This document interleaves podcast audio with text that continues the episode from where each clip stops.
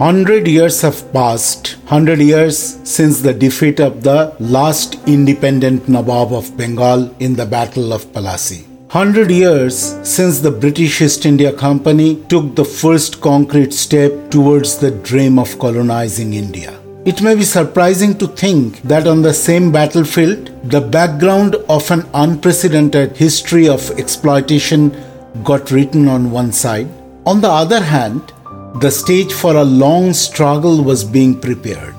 Welcome to the first episode of the Season 2 of The Revolution, Untold Story of Indian Freedom Struggle. I am Kaushik Mazumdar, and in this season, we will talk about the First War of Independence, which British historians like to call Indian Mutiny. In these 100 years, we have seen the British East India Company seize power all over India by applying whatever policies they could.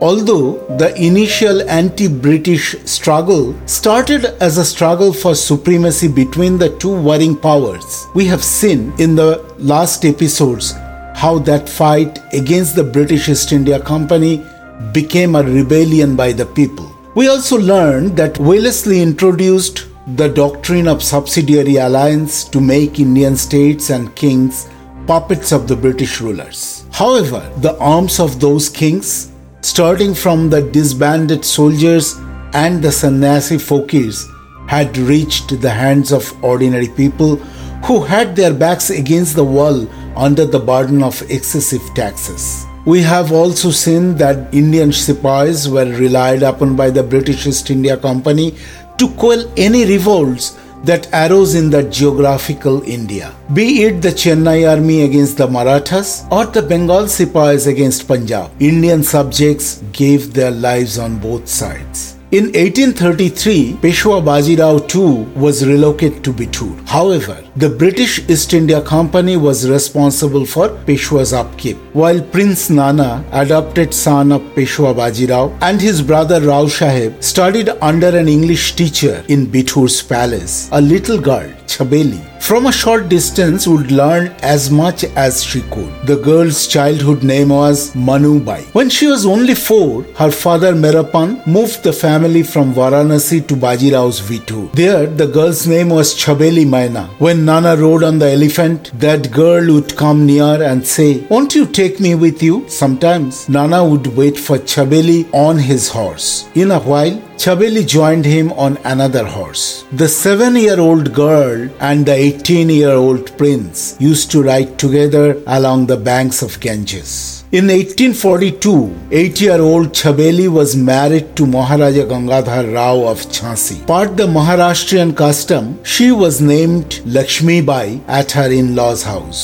Meanwhile, the board of directors of the East India Company in London decided to implement the Doctrine of Lapse to delegitimize the rights of the adopted heirs of the princely states in India. Later, Dalhousie aggressively applied the Doctrine of Lapse to capture the remaining Indian states.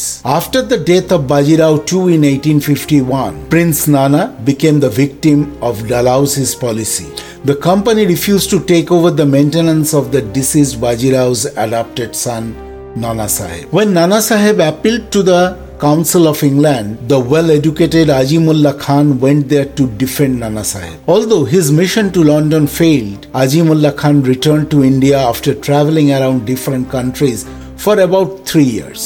Because the empire of the adversary was not only limited to Hindustan, and the spark of rebellion against the ruler was also spread all over the world, Azimullah Khan sent a message to Nana Sahib that he would have to stay outside the country for a few more years to achieve his desired goal. What was the intention? The Englishmen must be hit by their armed forces. Azimullah Khan toured Europe to understand whether it is possible to get help from any European country in India's upcoming War of Independence.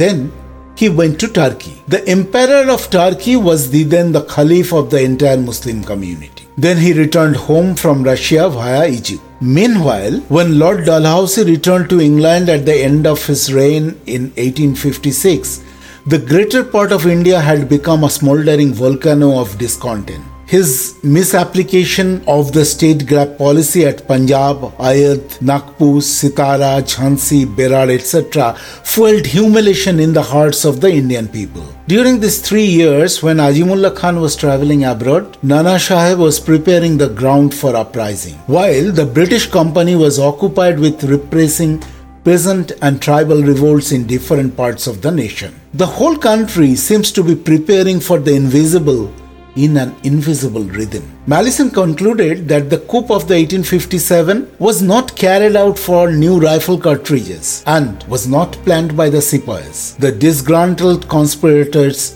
used this pretext very skillfully to inflame the sepoys. Most of these conspirators were from Ayod. Nana Sahib visited Delhi, Ambala, Lucknow and Jhansi and took final preparations. He returned to Bithur at the end of April. The rumor of the upcoming rebellion was spread across the country in strange ways. A series of strange events began across the country. There were reports of mysterious fakirs and Maulavis traveling from village to village, giving secret messages to small gatherings. Some unknown people came from the forest and handed 4 chapatis to the sepoys of the village or town and ordered them to make 4 more chapatis and give them to the sepoys of the neighboring villages. Some British officers reported that 5 chapatis had been handed over to their sepoys by a group of strangers and ordered each of the sepoys to make 5 more such chapatis and distribute them to the sepoys of 5 other villages. It was reported that the chapatis were reaching some village or town about 150 miles away in one night. Also, lotus petals and pieces of meat began to be exchanged among the native sepoys from one regiment to another. Even after questioning, no information could be gathered from the sepoys. In the bazaars and the street gatherings, talks began that the results of the Afghan and Crimean wars proved that the British were not invincible at all. It was planned that the sepoys of all the major cantonments of the country will simultaneously declare rebellion against the British East India Company. The day was chosen to be such that almost every Englishman would assemble at church for prayer. It would be easy to defeat them. The date of the uprising was set for Sunday, May 31, 1857. But by then, a lot of water had flown.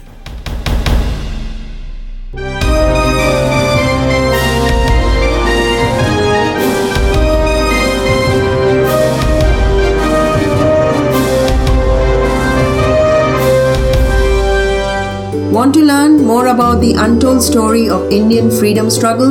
Keep listening. We got a page from episode notes and resources.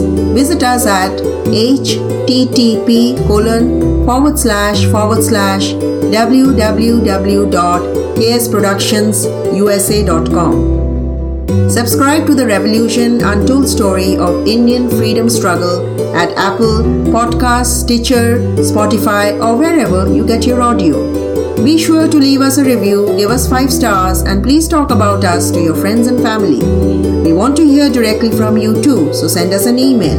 Our email address is therevolution@ksproductionsusa.com. The Revolution Untold Story of Indian Freedom Struggle is produced by KS Productions, Inc. in collaboration with Pastel Entertainment. Our executive producers are Kaushik Mazumdar and Shushmita Mazumdar from KS Productions, Inc. and Shauli Mazumdar from Pastel Entertainment. Our researcher is Dipanjan Maity. Content developed by Dipanjan Maity and Kaushik Mazumdar. Original music composed and designed by Shotojit Shem. Also used compositions by Qazi Nazrul Islam. Stay safe, stay healthy.